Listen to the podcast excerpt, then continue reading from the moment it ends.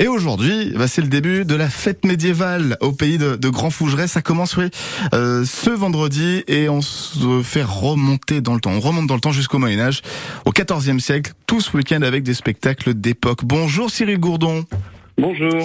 Vous êtes le directeur de, de, ce festival, la fête médiévale au pays euh, de, du Grand Fougeray, du pays de Grand Fougeray. Euh, ça ressemble à quoi là sur place actuellement? Parce que vous y êtes déjà là sur euh, le, le, lieu de, de la fête.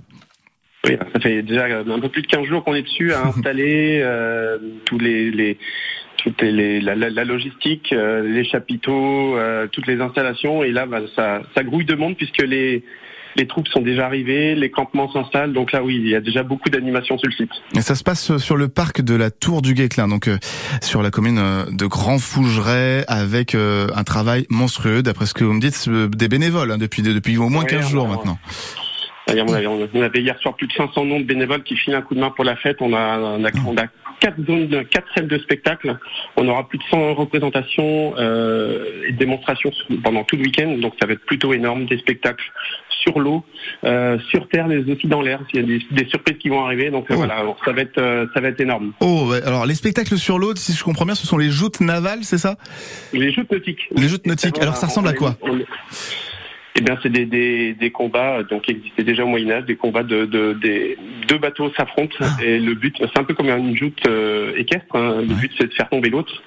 Et cette année, on a une nouveauté, c'est qu'on intègre dans ce spectacle un, un maréchal pour animer euh, tous ces spectacles-là, tout ce spectacle-là, un maréchal des joutes.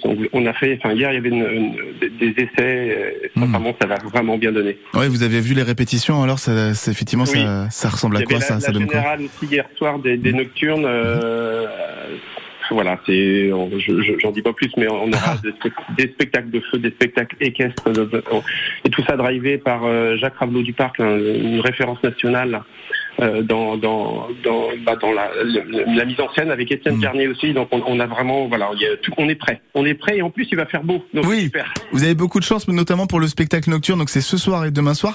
Et, et, et, il reste des places pour ce soir le spectacle?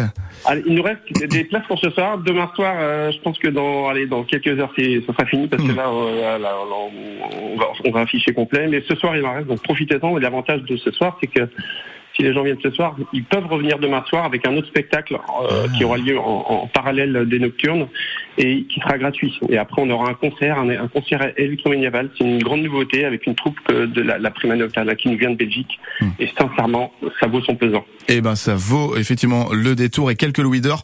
La fête médiévale du pays de Grand Fougeray dès aujourd'hui jusqu'à dimanche soir au pays donc de Grand Fougeray au niveau de, du parc de la Tour du Guéclin. Bon courage Cyril Gourdon avec tous vos bénévoles pour pour ce magnifique euh, moment de fête.